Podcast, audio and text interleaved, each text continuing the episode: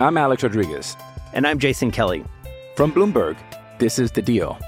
Each week, you'll hear us in conversation with business icons. This show will explore deal making across sports, media, and entertainment. That is a harsh lesson in business. Sports is not And, as uh, simple you know, I- as bringing a bunch of big names together. I didn't want to do another stomp you out speech. It opened up so many more doors. The show is called The, The deal. Deal. Listen to The Deal. Listen to The Deal on Spotify. We are here to make you money. How do you say that? How do you know that? Five simple words, That's Mr. impossible Michaels. to know. Back up the Brinks truck. Who you betting on? Always on black, fat stacks in the pocket, whole squad fast. Ladies and gentlemen, boys and girls, to the few in attendance and the thousands listening around the world, let's get ready to gamble. My name is Tony Cavallo. As always, I'm joined by Matthew Dangles, D'Angelo Antonio, and Schaefer the Sharp, Drew Schaefer, Crookston, and we are the West Coast Gamblers, a proud member of the Evergreen Podcast Network. And boys, it's time for the Sweet 16, the second weekend. And yours truly's alma mater, the Syracuse Orange, has made it on the back of Buddy Boeheim in the 2 3 zone to the Sweet 16. The Sweet 16, we've made it. Drew, your team I falling fucking apart at the seams. Falling to the apart at the seams. Coast, Isaiah damn. Livers nowhere to be found. Didn't matter. Your team is in the Sweet matter. 16, the Michigan Go Blue. And we have a big show for you guys this week. We have a big, big guest at the end of the show. Joey Brackets himself, Joe Lunardi. Joe Lunardi will be gracing your eardrums at an How interview by the three of us. I can't wait. It's a very Man fun interview. himself.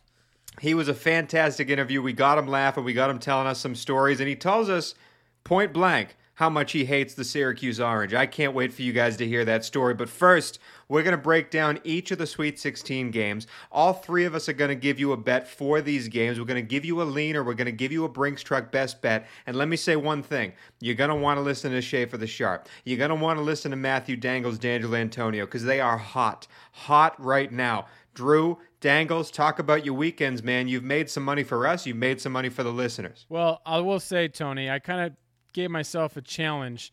I was going to make one bet for every first round game, one bet per game, see how I did. I ended up making 34 naturally. Would you imagine my first round record, all documented? I know I gave some losers on Twitter, but you can go on all my random sports books. Someone on Twitter asked me, "Do you place all these bets?" Yes. I'm not. I'm not playing for Buffalo Nickels here, man. I'm playing for money. Okay. 16, 16, and 2. Unbelievable. Batting 500. Obviously, we're down some juice. However, I won't rehash my middle bet that I was very enthusiastic, the Truly podcast. but then, boys, I caught some fire. Second round. Not only did I middle, but I sent you my ticket. Oral Bob, my friends. Oral Bob, money line over parlay. Hit it for some nice units. And then a Michigan, a UCLA, and an Alabama money line parlay in the second round. Cash money. Let's go. Higher than a pistol. And I feel great going into the Sweet 16. And can I just say, Oral Bob, unbelievable. Thank you, Twitter, for all the amazing content that Oral Bob has given us. And listen, I'm not here to make jokes. Oral Bob sucked the life out of the Buckeyes. They blew the doors down against Florida. And if Arkansas is not careful, they're going to get licked. Somehow, some way, we have a sober Drew for this podcast, and he's still making sexual innuendos. Dangles, you're hot too, man. How you feeling? I feel great because I put it all on Syracuse essentially last week, and it paid off. Two of my four bets uh, were on Syracuse last week, cashed them both, uh, as well as the uh, spread on Florida State. Unfortunately, Rutgers plus nine against Houston did not come to fruition, but I don't care Oh, it did. Because did. was it? I must have missed. I'm sorry, I must have. So I yeah, went four Rutgers zero. Oh. lost by three. Yeah, Rucker, Rutgers is a big winner, so you're doing better than you thought. Sorry, I, I just want to correct you. Sorry, because because you won. I did land on that uh, on that spread. So I went I went 4 and 0 last week with the Florida State minus 1 against Colorado, Syracuse West Virginia under 147 and a half and Syracuse to lead after the first half which was easy money. Buddy, I am a bucket Boeheim. Made sure of that. He is hot right now. There's not a team in the NCAA boys I don't think that wants to play the Syracuse Orange right now. This Nope. defense is incredible and I'm loving this matchup against Houston. I mean, we've already made our way through a good San Diego State team and a very good West Virginia team. Now we've got this Houston team that uh, comes from a conference that is not very prolific. I cannot wait for this matchup, and uh, I'm going to be putting some more uh, putting some more uh, cheddar on them this weekend as well. So Dangles is hot, Drew is hot. So let's move on to the Sweet 16 after the first Wait, two. Tony, Tony, Tony, how, to fill us in. How'd you do, bud? Uh, how how'd I do doing what? What are you talking about? You're making some picks on the college basketball March Madness. Did you watch any of it? I watched all of it, more than enough of it, and I have to say, uh, Tony Tourney on this podcast is a mush. Tony Tourney on this podcast hasn't won a bet since uh, February.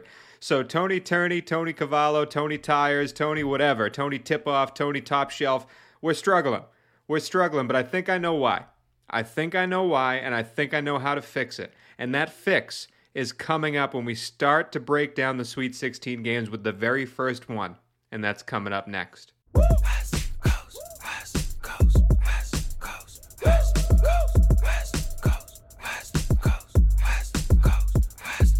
Dub C to the G, West Coast Gamblers. Okay, boys, Sweet 16 time. We have eight games. That means we have eight bets to give out to our listeners. It's time to make some money. Dangles, what are we starting off with? What's the first game on the docket? All right, first game on the docket is a doozy, boys. I really like this one. Number 12 seed, Oregon State from Corvallis, Oregon, taking on the Loyola Chicago Ramblers and Sister Jean. It's an 11:40 a.m. Pacific Coast, 2:40 p.m. East Coast start time. Oregon State uh, in the hole by a touchdown right now. It's a seven point spread. The uh, uh, total is 125 and the hook. Loyola got here as the eight seed by beating the one seed Illinois, and they thrubbed them. They also beat the ACC tournament champion Georgia Tech. They look strong as an ox. Oregon State is the Pac 12 tournament champion. They upset Tennessee by 14 points, and then they beat number one draft pick Cade Cunningham and the Oklahoma State team by 10 points as well. It's the Beavers versus the Ramblers. Drew, a 12 seed versus an 8 seed. One of these guys is going to the Elite Eight. Do you have any inklings on who it might be? Do you have any inklings on how you're going to make money on this on this game? First of all, seriously, we kind of you know talked about Sister Jean, Loyola, Cameron, Cam Krutwig. I mean, the performance by far of the tournament Yeah. against Illinois, wire to wire winner. Yes. 13 point easy victory, and they just look like the better team. If Loyola played Illinois 100 times on Su- Sunday, they would have won 100 times. Yes. So very, very impressed. And Oregon State, And what can you say about the Pac-12, man? Very impressive. Unbelievable. Um, play, played great against Oklahoma State. However, in this game, as Dangles has pointed out, seven points for Loyola on a 125 and a half point spread is a lot. Yeah, it is. It is a lot of points to be giving, especially in a small spread. So, what I'm going to recommend here is something that I hardly recommend, and I'm going to lead off with it because Schaefer the Sharp is on fire, and this bet is probably bound to lose, even though I will place it and I will give you the winner here. However, I have to do it. I'm placing a rare, very rare college basketball five point teaser. Yeah, Okay. I looked at it too. I am going to tease Sister Jean to go back to the Elite Eight. I'm going to tease it down four and a half points to minus two and a half. I'm going to pair that with Roll Tide of Alabama to get it down to minus two. And I'm going to tease that minus 120. So my first bet of the Sweet 16 college basketball teaser, which normally I would do not recommend. I'm going to recommend it here. Sister Jean minus two and a half. Bama minus two at 120. That is my bet. Okay, okay. Schaefer the Sharp has been hot. Dangles, uh, do you want to go? Or do you want the guy who cannot hit a bet to save his life to go before you? You are currently undefeated. I, I'll I'll go. I'm probably going to end that streak this week, but I'll go because I uh, I too like uh, Oregon State in that game, and I like I like the spread where it is. I like them honestly to win that game straight up. I though I think The Loyola Beavers, Chicago's huh? run is going to come to an end. I really love what I've seen out of this Oregon State team though so, so far. Uh, I also love their numbers against the spread and as an underdog. They're 15 and five against the spread as an underdog this season and have covered in 12 of their last 13, in which they were underdogs in all of one. So their numbers are definitely in their favor from a betting perspective. They're as hot as anybody uh, in the tournament right now, maybe with the exception of our Syracuse Orange. Um, but that was one of my pretty heavy locks this week was Oregon State plus six and a half against Loyola Chicago. But fear not, fear not. I know you said uh, don't take a don't take a, a college basketball teaser, but it's possible I may have a teaser later on.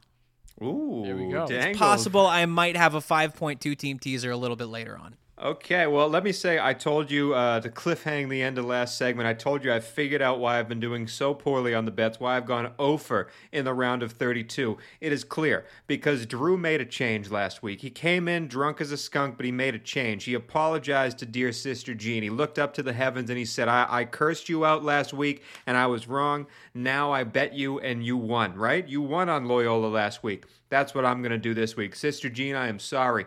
This is my penance. This is my repent. I confess I was a bad boy. Whip me all you want. I am betting Loyola minus seven. No teas, no tricks, no trades. Loyola minus seven, looking to the heavens and hoping it blesses me for a very profitable future. And it starts with Loyola Chicago minus seven. Let's move on to game number two. All right, uh, boys, let's make the 15 minute drive about six and a half miles uh, from point to point from Bankers Life Fieldhouse, the home of the Indiana, uh, Indiana Pacers, where we played our first game. We're going to head to Butler University, the campus of uh, Butler University, uh, and the Hinkle Fieldhouse, where we have our second game of the day. It's the number five seed Villanova Wildcats out of the Big East, taking on the number one seed Baylor Bears uh, from the Big 12. Villanova uh, is uh, underdogs by seven and a half points. The total in the game, 140 and a half. Tony? Villanova got here by doing what they were supposed to do. They beat a 12 seed by 10 points, then they beat a 13 seed in the round of 32 by all, by over 20.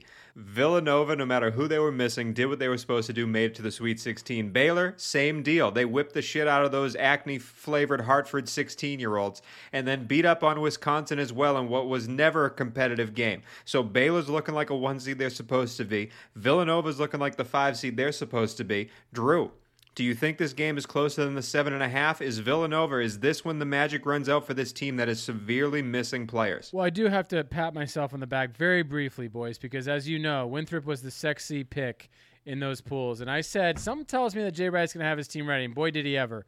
Really impressive performance. I was so happy. Can I say how happy I was to drink the blood of the North Texas Mean Green?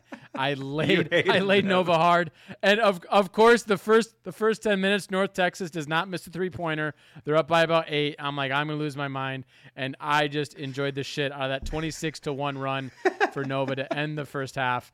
Go Nova! Thank you for giving me a sigh of relief. F North Texas forever. However, I do think the party ends here for Nova. Um, they're just going to be outmatched here. Now, the only chance that Nova has to win this game, and you give Jay Wright a full week to prepare, I Right. do think they play at a very, very deliberate, slow pace. And I think their only chance to win or keep this game close is to slow the pace down. Yeah. So I might lean Baylor with the points. I might lean the game under with 140 and a half. However, my bet on this game, my official bet will be I'm going back to the well in the first half under here. I like the under 65 and a half in the first half.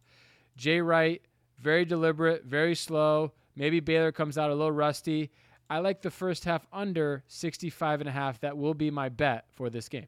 Okay, okay. Dangles, what do you have for this game? I completely agree with everything you said, Drew. I think uh, that Villanova's been great, and Jay Wright is a champion, and I love his interviews and his suits uh, and and just everything about him. His salt and pepper hair. He's a fantastic coach, uh, uh, and I just think that the Baylor Bears are too good and too strong. I've got the first half spread in favor of Baylor, three and a half points. I think that's a lock. I just think they're going to run away with this and and whoop up on on Villanova. Uh, I'm going against the grain, which is okay. I am Tony Tourney, and Tony Tourney's not having a good day, but I believe in Jay Wright, and I don't know if I believe in the Baylor Bears as much. I think seven and a half is a big spread. I think Villanova keeps this close. I don't think they win, but I think they give it a fight. I'm going Villanova plus seven and a half. So let's move on to the third game of the day. All right, on to game number three, guys. It's back to Bankers Life Fieldhouse, where we have number 15, Oral Roberts University in Tulsa, Amazing. Oklahoma. Stand up. It's huge. It's crazy. What a run they've been on. They absolutely have whooped up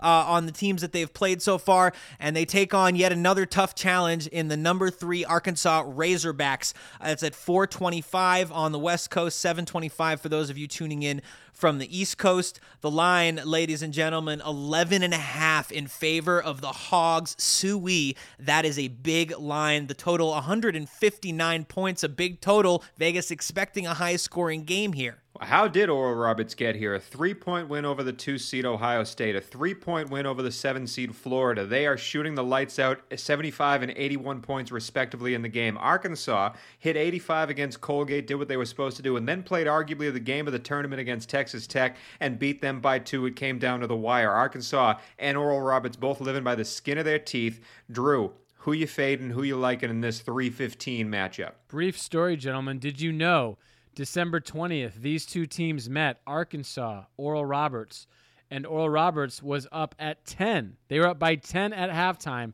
stretched the lead to as much as 13 early in the second half, only to be outscored by 21 points in the second half in Arkansas Wow. to cover what number? 11. Wow. Unbelievable.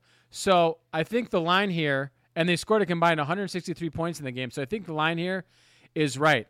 I'm going to really try to be sharp here, boys. I'm going for it. This is my first back up the Brinks truck bet of the show, and it's a little contrarian. Arkansas typically has not started out very well in the first half. They were in a dogfight against Colgate. They're basically even with Texas Tech. However, based on the recent game, based on the fact they were down 10 at half early, and Oral Bob's not sneaking up on anybody anymore. No. This team is legit. The must bust knows. I'm predicting the Arkansas Pig Suey Razorbacks to come out with their hair on fire to get some defense to, to shut down Amos O'Bannon. I'm predicting they come out hot. I like Arkansas in the first half, minus six. It's going to be my first Brinks truck bet. The must best coming out knowing he cannot start slow again. Back up the Brinks truck. Arkansas, woo, Suey, minus six, first half. Let's go. Hey, Marty! Back up the Brinks truck. Dangles. All right, well, this is uh, where I'm going to get a little outside of my comfort zone and try something new. I was poking around, and uh, Drew mentioned that he he doesn't recommend it, and I'd be curious to hear in like two sentences before we move on why why that's the case in college basketball. I know the numbers are kind of hard to predict. I'm guessing maybe that's part of it, especially uh, in the college game. Um, but I, I I'm going to try this five point two team teaser here. Uh, Oral Roberts at plus 16. I'm going to tease them down to 11 against Arkansas. I'm gonna and I'm gonna wrap this in with the Gonzaga Creighton game. Gonzaga is minus 13. I've seen it 13 and a half in a lot of places, but I got it at 13, down to eight against Creighton, and make that a little bit easier. So you're taking Oral Roberts plus 16 and a half and then Gonzaga minus what? Eight and a half? Does that end up being? Yes, that's correct, Tony. Got you. Okay. Oral Bob for you. Uh, Drew, I'm either doing really well or you're going to be in trouble this weekend because my bet for this game, and it wasn't even difficult, was the first half Arkansas minus six. And uh, so if Tony Tourney's going to turn the tide, it starts right here. Arkansas minus go, six in the first half is my bet as well. Let's Jump move- on in. Let's go. Let's move on to the last game of the day, my favorite game of the weekend, and you know why. Dangles, what closes us out? Dangles. Yes. Two sentences or less. College basketball teases. It's all about possessions and key numbers. There's key number. There's key numbers and limited possessions in football. There's multiple possessions and no key numbers in basketball. High variance, a lot of free throws. Not recommended. Perfect. Little Schaefer the Sharp Gambling School tidbit there. I think that's the shortest he's ever been with that. Maybe our two sentence rule needs to continue. By the way, that segment sponsored by Hooked on Phonics.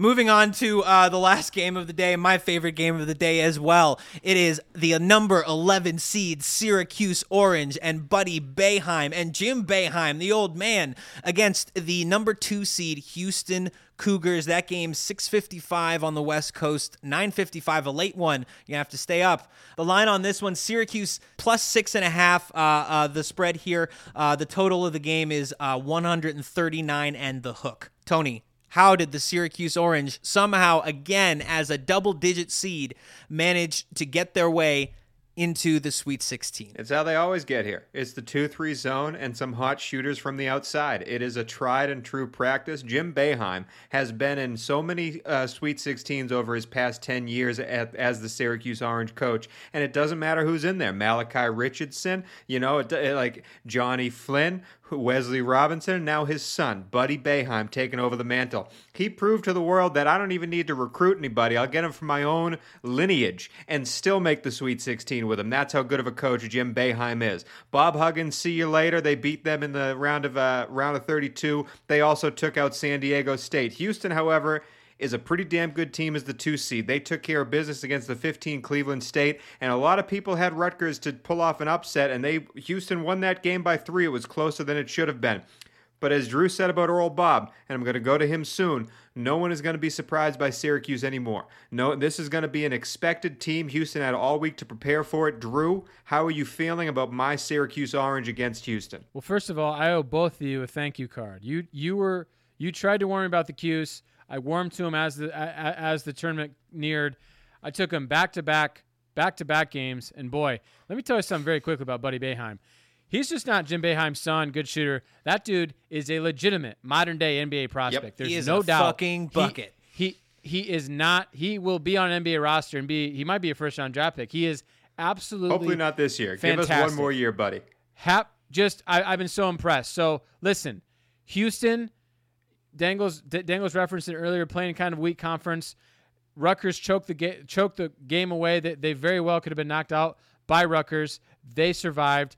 I like Kelvin Sampson. I like the tough defense. There's no way I'm taking anyone but Syracuse here. Six and a half.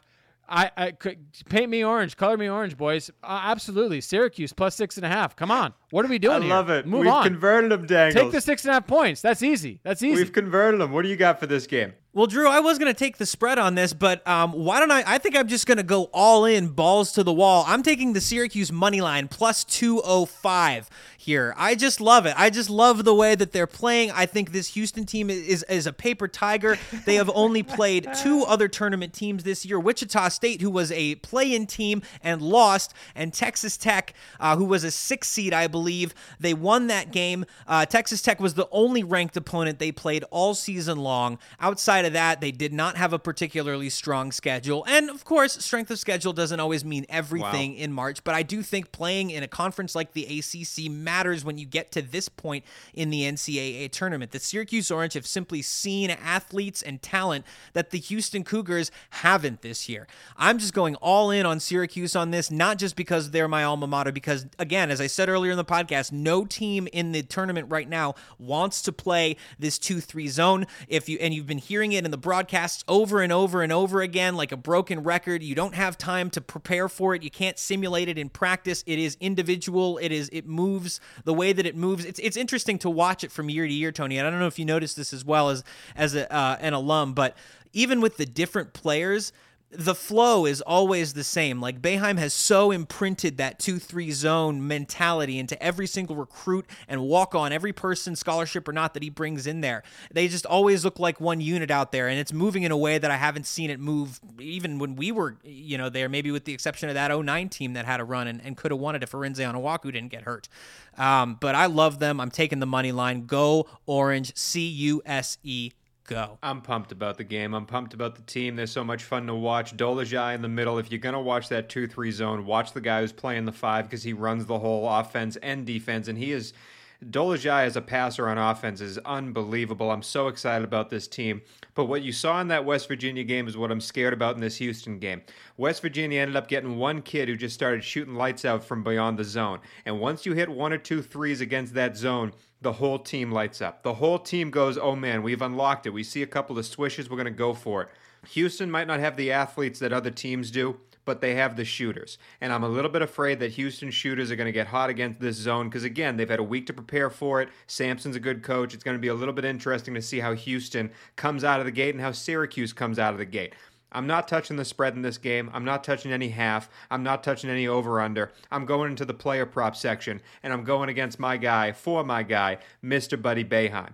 Buddy Boeheim's number right now on FanDuel over under is 20 and a half points against this Houston team. 20 and a half points. Buddy Boeheim had 31 and 25 in his two NCAA tournament games. Buddy Boeheim has hit this number in his last four games. Buddy Boeheim has hit this number in seven of his last nine games. The man averages 15 shots a game for Syracuse. The man averages almost double digit three point shots for Syracuse. If they are going to be in this game at all, they're going to need Buddy Boeheim to produce, which makes me go over 20 and a half points for Buddy Boeheim. That's it for day one, though. Let's move on to day two. Dangles, what begins the Sweet 16 day two section. We start off with a doozy at uh, 11:10 here on the West Coast uh, for the gamblers out here, and uh, 2:40 for those of you who are gambling on the East Coast. It is the number five seed Creighton Blue Jays out of Omaha, Nebraska, facing off against the number one seed, the tip top, the best, Mark Few, and the Gonzaga Bulldogs representing Spokane, Washington. Uh, that game is at Hinkle Fieldhouse. We're on the campus of Butler University again here. The, the line, ladies and gentlemen, it's big here. Gonzaga favored by 13, and the hook, the total 158 points. Tony, how did we get here? How did we get here? Gonzaga is meant to be here. They almost hit 100 points against their 16 seed matchup, and then they beat the crap out of Oklahoma 87 to 71. Creighton, by the way, everyone counted them out. They had a one point victory against UCSB, one point victory, and then they kicked the crap out of Ohio. A lot of people picked Ohio to win that game too. Didn't matter. Creighton was meant to be here. They have an offense. Gonzaga has an offense. Drew, where are we going with this game? Well, boys, as you know, I invested heavily in Gonzaga to come out of this region. I'm holding a minus 230 ticket. They are two games away, so obviously I am already invested in the Zags. Now, I might sprinkle on game day, I might sprinkle a bet that I actually got a compliment from Tony Squares via Twitter, which, in case you don't follow, is a very difficult thing to do. I bet Eastern Washington first 15 against Kansas, and that hit four plus money. If Creighton has a good number, I might make a little race for Creighton to hit the first 15. We saw Oklahoma do this against them. However, my best bet for this game, it's easy. Gonzaga, they've scored 40 points or more in the first half in 10 straight games. They haven't the last time they didn't do this was early February. Their their total for the first half right now is 40 and a half. I'm taking the over. I'm paying a dollar twenty for it. However, this team's just too good. I don't think they really break a sweat in this game. I think if I think they cruise in the second half, they might cover, they might not. I do think it's double digits in the last four minutes, and it's an easy victory on the regional final. Best bet in this game: Gonzaga over team total 40 and a half first half. Love it, Dangles. What do you got? Well, this was part of my uh, two uh, two team five point teaser. I have Gonzaga down from thirteen uh, I uh, to uh, minus eight uh, against Creighton here with Oral Roberts down to or up to plus sixteen from eleven against Arkansas. Gotcha. Well, my bet's easy too. I know it's a lot of points but both of these teams have offenses that are clicking. I'm taking the over. I'm rooting for points to start us off on this day. I'm excited for it. Over 158. Let's go Gonzaga. Let's go Creighton. Put the biscuit in the basket. What's the next game on the docket? All right, Drew, here we go. You wanted it, you got it. It's the number four Florida State Seminoles from Tallahassee. We're back at the Bankers Life Fieldhouse, by the way. This is the uh, alternation pattern if you haven't figured that out yet. Uh, the Florida State Seminoles, number four seed, take on the number one seed Michigan Wolverines at 2 p.m. Pacific time, 5 p.m. on the West Coast. Uh, the line here is two and a half points in favor of the Wolverines. The total 140 four. What uh, what are we looking at in path in terms of the path here, Tony? This is the chalk that we were meant to be here. Michigan did what they had to do against LSU. Was prob LSU was underseeded as an eight seed. Michigan still won that game. Very exciting game. And then Michigan beat the crap out of Texas Southern in the first round. Florida State did the same against UNC Greensboro and then beat the crap out of the Pac-12 regular season champion Colorado.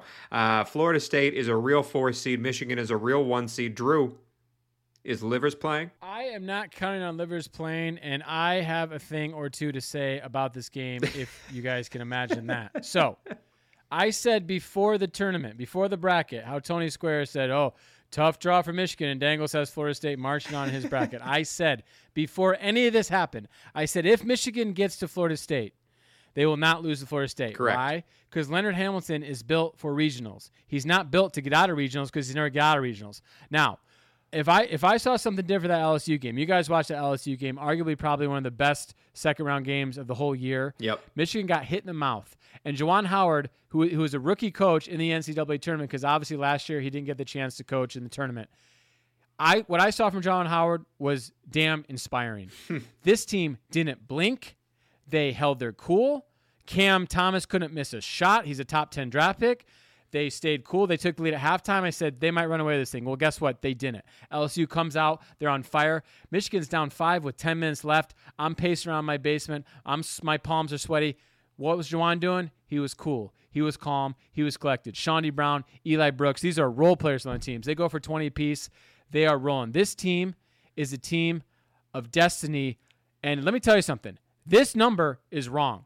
I rarely see a number where it's this wrong. And here's why it's wrong. I'll tell you why it's wrong. The Big Ten, rightfully so, is being humiliated, dragged through the mud of the media for how poorly they performed in the NCAA, NCAA tournament. And I get that. This number is directly affected by that perception. This number should be five and a half. It should be six. If LSU and Florida State played tomorrow on a neutral, Florida State might be favored by a point, maybe a point and a half. Michigan closed at five point favorites. We're getting them at two and a half. Are you serious, boys? We got Franz, Hunter Dickinson. Florida State, look, athletic. They're they're got they got big guards. Blah blah blah. They're deep. This team can't handle Michigan. Mm. I promise you, they cannot handle Michigan. Mm. This is one of the best spots of the whole tournament that you could possibly bet on. And just for this, just because it's my home team, and of course I'm betting Michigan, but just because it's Michigan basketball, it's my pride and joy, and it's minus two and a half. We're bringing it back, boys. We are bringing it back. We're bringing it back. Back up the Brinks truck. An all world spot for the Wolverines. Minus two and a half. Lay it. Take the rubber band off. Make sure the bookie has enough money to pay his kids after this. Michigan. Go blue. Uh, Dangles? Wow. Okay, I'm gonna bring it back down just a little bit. I'm glad. I'm glad he's excited about about his team. Um, Drue, I'm taking the 'Noles. I'm taking the Seminoles. I'm going for the full money line here. I've ridden Florida State this entire tournament. I know you love your Wolverines, but I just I love this this Florida State team. They're deep. They can rotate guys in on you. They're huge. They're absolutely huge. I, are they are they the tallest team in the tournament? They, if they're not, they're one of the tallest teams in the tournament. Their their their athletes are massive. I think they can run with Michigan. They can run with anybody. I'm going to take the money line here, but I do also like an, a, a lean towards the over on 144 here. I think this is going to be a high scoring affair. Uh, I'm taking the Seminoles money line plus 125. Yeah! Let's move on to game number seven. I will take you guys down. All right, moving on later into the afternoon, we have the 11 seed UCLA Bruins from right here in Los Angeles and over in Westwood taking on the number two seed Alabama Crimson Tide. Uh, the the pride of Tuscaloosa. 4:15 on the West Coast, 7:15 on the East Coast. We're back at Butler here in the Hinkle Fieldhouse for this one. The line here is six and a half points in favor of the Crimson Tide. The over under 145 and the hook. Tony, how did we get here? UCLA, the only team to play three games to get here. They beat Michigan State in a first four game. Then they beat the six seed BYU handedly. Then they beat Abilene Christian even more handedly. They are looking good. They're looking ready to cook. Alabama beat Rick Pitino's Iona by 13 points. That spreads a little bit farther than what the game was actually. And then they, they kicked the crap out of Maryland. Let's not lie. They kicked the crap out of Maryland. Alabama's looking hot. UCLA is as well. Drue, how you feeling on this game? Guys, probably the most uncomfortable of any games on the Sweet 16 docket for me. Which is why I Um, was surprised you included them in your teaser earlier. Well, this, th- I can see this game going one of two ways. I can see it getting out of hand quickly for UCLA. Alabama controls the pace and they run them out of the gym, and it's it's a it's a monster victory for Alabama. Or I can see UCLA really trying to control the tempo, slopping up the game, and it's a low scoring total down to last possession. Yeah. That's why I have Bama including the tees. I I stick by that Loyola minus two and a half, Bama minus two tees. I might sprinkle something on the game total here under, just because I think UCLA's only chance is to slow the game down. Mick Cronin play a half court, try to slow Bama down. Bama looks great, man. If Bama meets Michigan in the regional final, that is going to be a lights out fireworks show. But for now, I'm just going to stick with my Bama minus two, Loyola minus two and a half tees. Dangles. I uh, think Bama is going to be a really tough test here for UCLA. UCLA, remember, had to play a play-in game. They were right on the bubble getting in in the first place, beat Michigan State to get in. Uh, then they beat a Brigham Young team that I think was overseeded and and does not play in a difficult conference, and were clearly no match for a team from a, from a, a Power Five conference. And then they had the, the, you know Abilene Christian who had a great game against Texas, but I, I don't think we're actually built for the tournament. This is a true test. I'm going Bama over 76 and a half points total for the game this uh this time around. I think they're going to put a whooping on this UCLA team, which is very good offensively, but they they do give up a lot of points.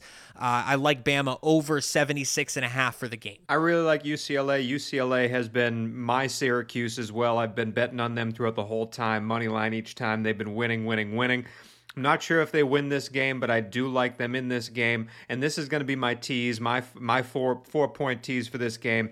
I'm teasing UCLA up to ten and a half, and I'm teasing it with the under. So the under now is under 149 and a half plus UCLA plus ten and a half. Love that. Love UCLA. Go Bruins. And then the final game. Of the Sweet 16 slate. We will be back, by the way. We're planning to do a, a, midnight recording again if Drue can stay awake long enough to go over the Elite Eight matchups and continue the gambling ways. But first, we have to get there. What's the last Sweet 16 game on the docket? Diggity Dangles. Oh, it's a good one. We got a good one to round out the day on Sunday. It's a Pac 12 matchup. Two teams that know each other very well, see each other a lot during the regular season. The number seven seed Oregon Ducks out of Eugene.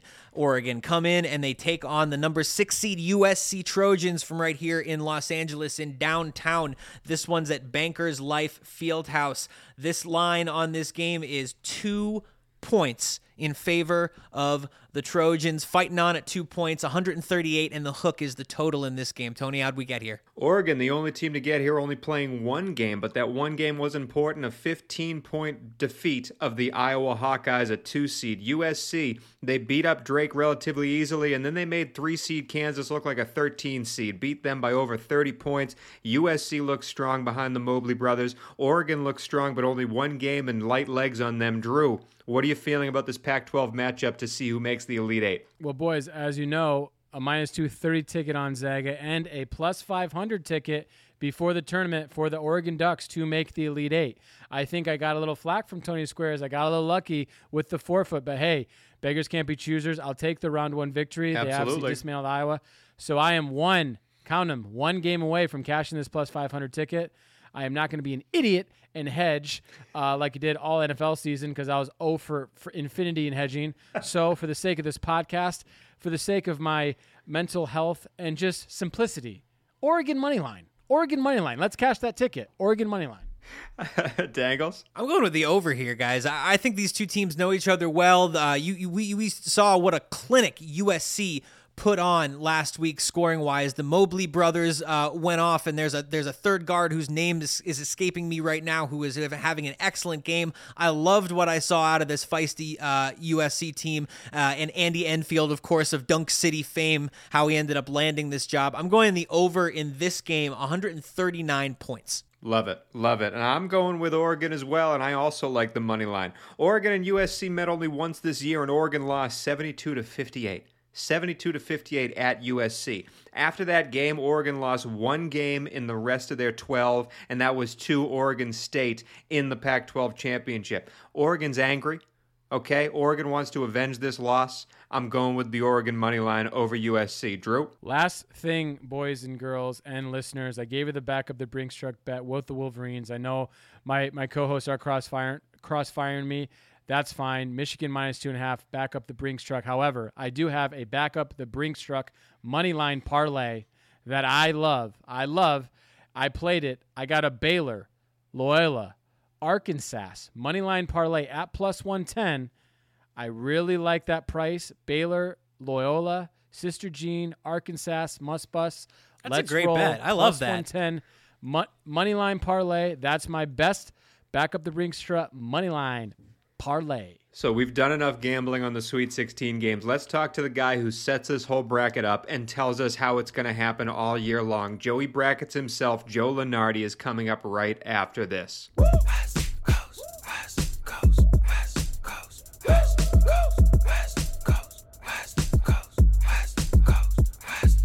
Dub C to the G, West Coast Gamblers. I'm Alex Rodriguez. And I'm Jason Kelly. From Bloomberg, this is The Deal. Each week, you'll hear us in conversation with business icons. This show will explore deal making across sports, media, and entertainment. That is a harsh lesson in business. Sports is not And, as um, simple you know, I- as bringing a bunch of big names together. I didn't want to do another stomp you out speech. It opened up so many more doors. The show is called The Deal. Listen to The Deal. Listen to The Deal on Spotify. Jim Nantz and the Masters, JR and WrestleMania, Chris Berman and Sunday NFL Countdown. There are certain names that, when uttered in the sports universe, are automatically attributed to the events that they cover. Today on our show, we have one of those names. He attended St. Joseph's University and was the head of communications there. In fact, it is rumored that he has the silver medal in most SJU games attended in person, second only to that forever flapping idiotic hawk mascot that they have.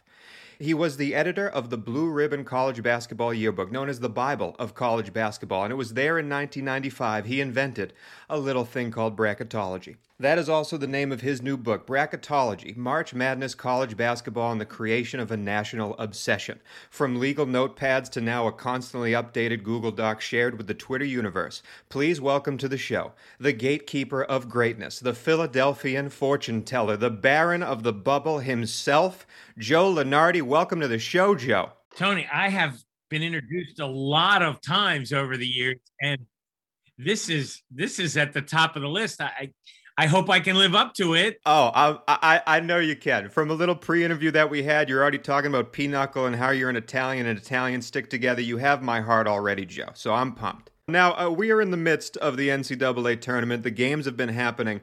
And in my opinion, your job here is done. Through Selection Sunday, you work, work, work, you go, go, go. Now you have to tell me you got to be in Aruba somewhere sipping on a Mai Tai like you're, you're putting your feet up, right? Please tell me you're getting some relaxation now. Well, it is one of the real misconceptions about what I do. You, you know, a casual observer, right, upon hearing the word bracketology, or for that matter, bracketologist, yeah, would say, "Oh, that that's the guy I want to have help me fill out my bracket." Uh, but you know, as you alluded to, what it really is is forecasting the field of 68 before it happens. Yeah and that is is is a much uh, well a it's a much more narrow specialty and b i have a lot better chance of being right than i do at picking the actual bracket which we know is typically won by you know the person down the hall in the lunch line yep who who who goes by uniform colors or you know there's a bit of the book which talks about this and it is it is a true story. Uh, I once lost our family pool uh, to a cocker spaniel, and the dog's name, God love him, was Murray. And Murray State had a big run that year uh, to the Sweet 16, I think. And my my then young daughters, uh, you know, filled out Murray's bracket, and he picked all the teams with dog nicknames. of course, he did. Against all the teams with cat nicknames. and like when UConn beats Kentucky in the final, that is not a good year for Joey Brackets. Hey, Joe, I got to ask. Our friend cousin Sal uh, did us the favor, so we didn't have to ask you when he asked you earlier in the week if you were a nerd, uh, just very point blank. I don't want to ask that whatsoever. what I want to ask is when is your first memory of really knowing that you had a love for brackets? Your first memory of filling out a sheet, and then when did it translate for you? The light bulb going off, saying this could be a business. March 14th, 1981, um, the Hawks of St. Joseph's uh, did their version of UMBC over Virginia. Uh, in in those days, there weren't 16 teams per region; there were 12, and the one, two, three, and four got a bye and didn't have to play on opening day or opening night. So we were in the tournament as the champions of the East Coast Conference, uh, which was so powerful and legendary in college basketball that it no longer exists. And uh, uh, we ended up winning our first round game over Creighton, and then and then advanced to play the number one overall seed, the unbeaten DePaul Blue Demons. And for reasons passing understanding to this day, uh, Hall of Famer Ray Meyer, with over you know 800 wins, uh, chose not to pressure us or speed the game up. There was no shot clock, no three point line. We held the ball and won on a layup at the buzzer 49 48. Now, I don't want to criticize Coach Meyer uh, over 800 wins. We, have combined for 823 wins exactly, he and I, and uh, he has all of them. But uh, there wasn't a player on St. Joe's who would have started for DePaul. And we weren't terrible, but I mean, there wasn't a player who would have started for DePaul. Like Mark Aguirre was on that team, he's in the Hall of Fame. Terry Cummings was on that team. He was an NBA All Star eight times. Um, so, so I'm, I'm I'm here to tell you that you know, when the bracket came out that year, Okay. And I saw, you know, eight, nine versus potentially one. I thought maybe we could be that team. Like I remember where I was when I saw the bracket. There was no selection show at that time. We had to like listen to news radio at the quarter. Right, right. Read it off, and uh, I, I was in. I, I, was outside the library at St. Joe's on a Sunday. Uh, I, I guarantee you, it wasn't for an academic reason. The, the the the bracket came out, and I thought maybe we could be the one. And from then on, I just became fascinated with how the bracket was put together that could even create that possibility. Right. Yeah. Uh, and, and it wasn't long after that in 1985 that the tournament expanded all the way up to 64 teams and became or started to become, I guess, the phenomena that it is now. Because w- what's made it a phenomena at this level is that piece of paper. Mm-hmm. Absolutely. Absolutely. Sure. One to see, which is the perfect contest, right? For both the advanced and the beginner. Yep. Because anyone can win. Anyone can win, and you don't have to be an expert in the sport to do well right. in it. And that's different. That's different than any other competition that you see in professional or even amateur sports.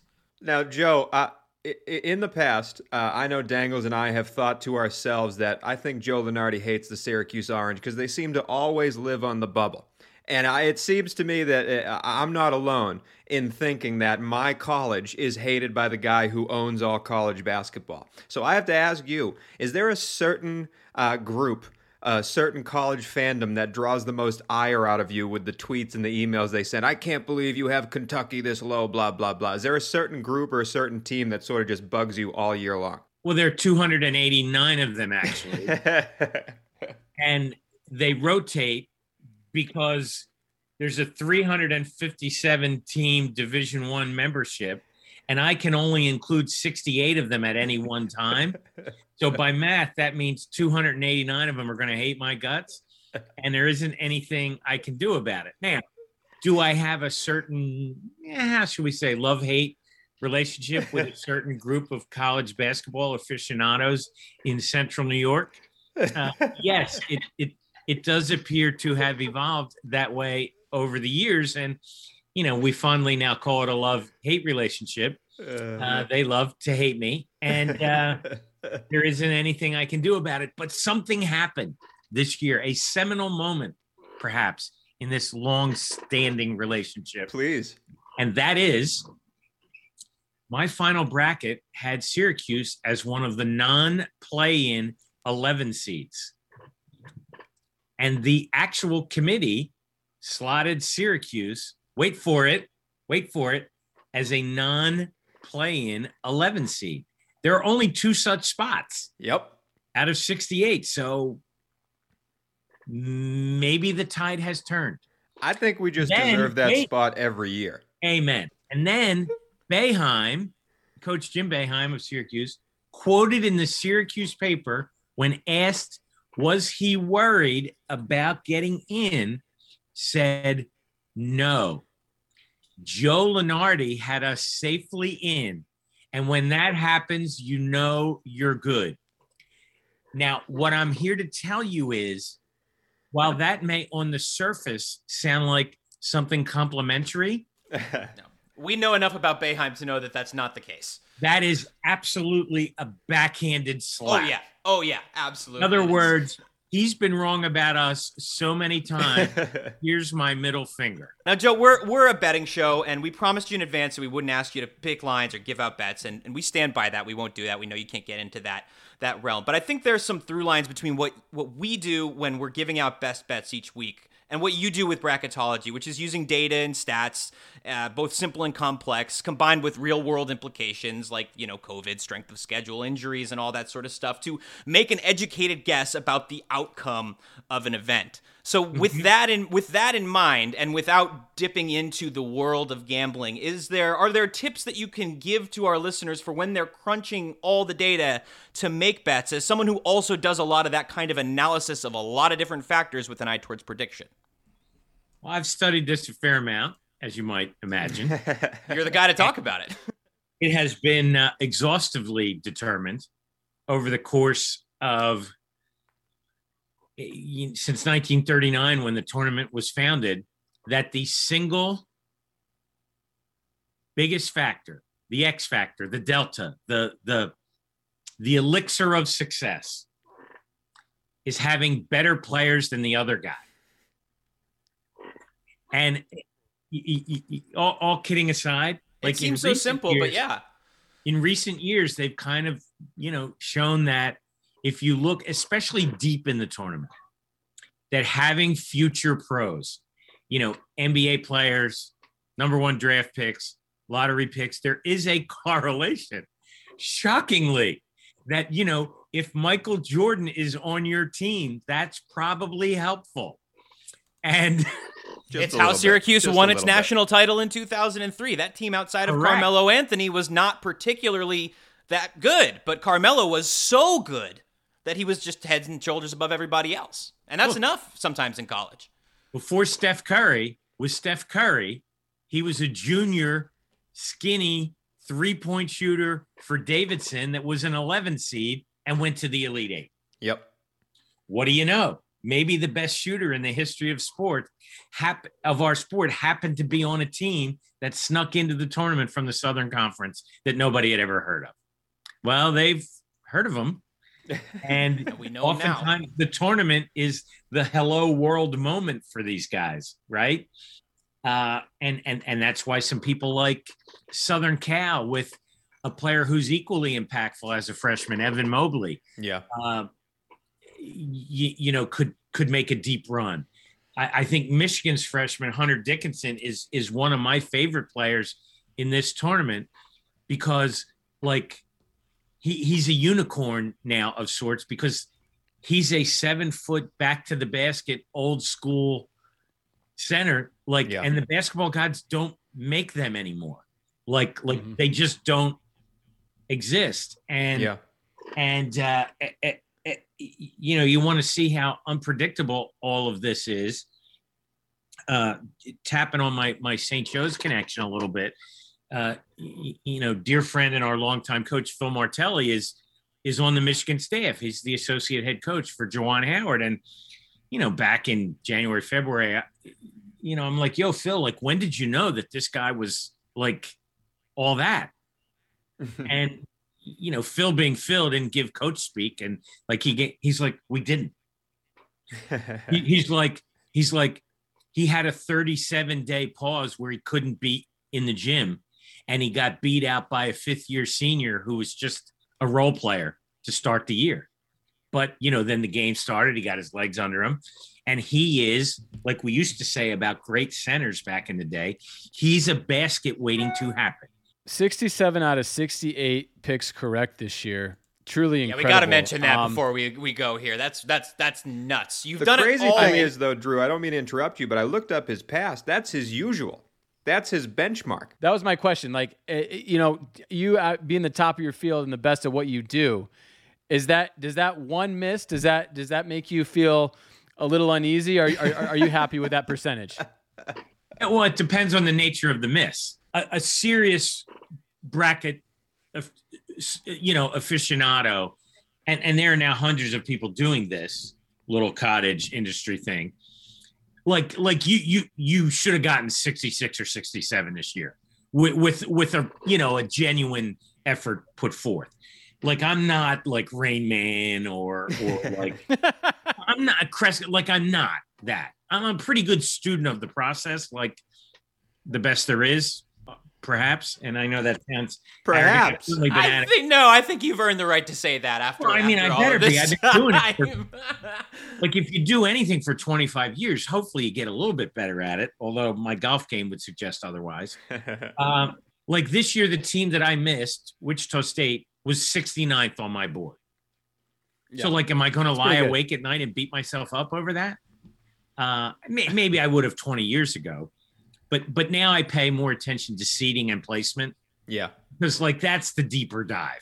Do you have like, like, a worst a worst beat of all time? Like we have worst, you know, we have war stories, bad yeah. beats every week. Do you have like what? Do you have like one team where you were like, I just have no freaking idea what I was thinking? Yeah, t- twice I've missed three teams. Uh, a handful of times. That's two. such a small number. but, but remember, I get 32 of them given to me, Automatically. Yeah.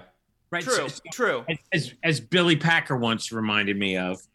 Uh, and then when I reminded him that you know being on the selection show, he had the bracket in advance in his hand and still didn't get all 68. he didn't like that too much. Uh, no, this was this was a I, yeah, I was on it. And Yeah, no, it was a great year. I get the last couple tournaments, this one in particular, maybe just because of the year we've had, and you know, in a way, we're all getting a mulligan. Yeah. Uh, uh, except when I open the paper and see the coaches getting fired. But the like when I got up on selection Sunday morning, I did not have a knot in my stomach for the first time that I can remember. That's awesome. Now, maybe that's a sense of perspective and maturity. Yeah. Doubt, doubtful. Uh, or maybe it's because I thought I had it pretty well, you know, in hand. Oh yeah. And and and but, but I did believe that. It's like when you hit the sweet spot with a baseball bat, you know what's going on. Yeah, you know, you know, and and I didn't think they were going to go sideways and start speculating. Well, suppose this team had played these extra games and this guy hadn't been out, and you know they hadn't lost twelve days of practice before they went to that TV game. Whatever the case may be, I thought that the only sensible way was to actually dumb it down and look at simply the results in front of them. Yeah. Now, I didn't know for sure that that's what they would do because they've gone sideways in the past. Right. Um, and and I'm sure there are some people on the committee in the past that think I went sideways, and and that both can be true. Mr. Lunardi, I want to thank you for coming on the show. We're, we're, thrilled to have you as a guest. I mean, you're the legend of bracketology. You created the whole entire sphere of it. I hope you're enjoying another hobby right now, now that we're in the midst of the tournament and you get to watch basketball. But please tell me you're playing some card game or something out there to pass the time. Are you, are you relaxing in any way? Yeah, there'll be card games and and and and and, and tea times and uh, uh, Pepsi with the fellows soon enough. Well, you, you've There you go. definitely you've definitely earned it. Quickly, I want to sh- I want to thank um, uh, my dad and my uh, my uncle Joe Tierney who helped me put this together. They all actually went to college with Joe at St. Joe's, uh, and that's how this happened. So thanks to them. Want to shout them out on the show for sure because we couldn't have done this without them. Of course, thank you, Joe, for your time. I know how busy you are, and, and we just really appreciate you being with us. Enjoy the tournament, everybody! I can't wait. Dub C to the G, West Coast Gamblers. That was our interview with Joey Brackets. We have the Sweet 16 bets out there. Dangles, what happens if we get Loyola and Syracuse in the Elite Eight matchup? I think we're going to have to go perform like an exorcism, right? Man, I, we we probably will. This is um this is something I've thought about because I you know looking at the bracket, if if Syracuse manages to win this game against Houston, and they have a a, a very nice little path, potential path. I know. To the Final Four It's when you think about good. it, they they have to beat Loyola and that's it. I mean, I really like their odds, or Oregon State if uh, Loyola falls. Either way, I think Sister those are Gina or Beaver, let's just beat up the Cougar first. Drew has Big Blue going. Our bets are out there. Sweet 16s are done. We're going to be back with the Elite Eight matchup. Thank you, Joe Lunardi, for reaching out and hanging out with us. It was a great interview. I had a blast. For Schaefer the Sharp, Drue Schaefer Crookson, Matthew Dangles, D'Angelo Antonio. My name is Tony Cavallo. We are the West Coast Gamblers, a proud member of the Evergreen Podcast Network. And as always, thank you for listening. Who you betting on? Always on black, stacks in the pocket, whole squad, fast cash. Send the bookie, tell him bring it from the bag. We coming for the bag.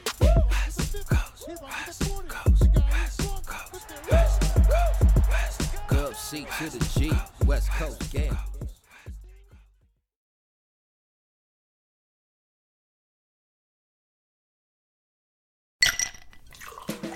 Hi, this is comedian and writer, and let's be honest, I do a lot of things. This is Dino Tripodis, the host of Whiskey Business, the podcast not so much about whiskey as it is one with whiskey. Yes, we drink and talk about whiskey, but we do so much more with so many interesting people. For example, we talk to comedians like Greg Warren. You know, I don't want to brag, but let's just say I can walk into a Red Lobster and get whatever You know, I think the pause right there is probably more important than the word. Amazing athletes like boxing champion Buster Douglas. When a fighter's down and he's looking for his mouthpiece instead of trying to get up, that's when I knew it was over. Yeah, yeah, right? And yes, Bigfoot chasers. Do you believe in Bigfoot? And if so, does he really eat beef jerky? the Bigfoot thing is people have seen these, and, and, I've seen a lot of compelling evidence about it. It's Whiskey Business with Dino Tripodis. Join us for what we call a good conversation with a good pour. You really can't ask for much more than that, can you, people? Check us out at whiskeybusinesspod.com, a proud member of the Evergreen Podcast Network.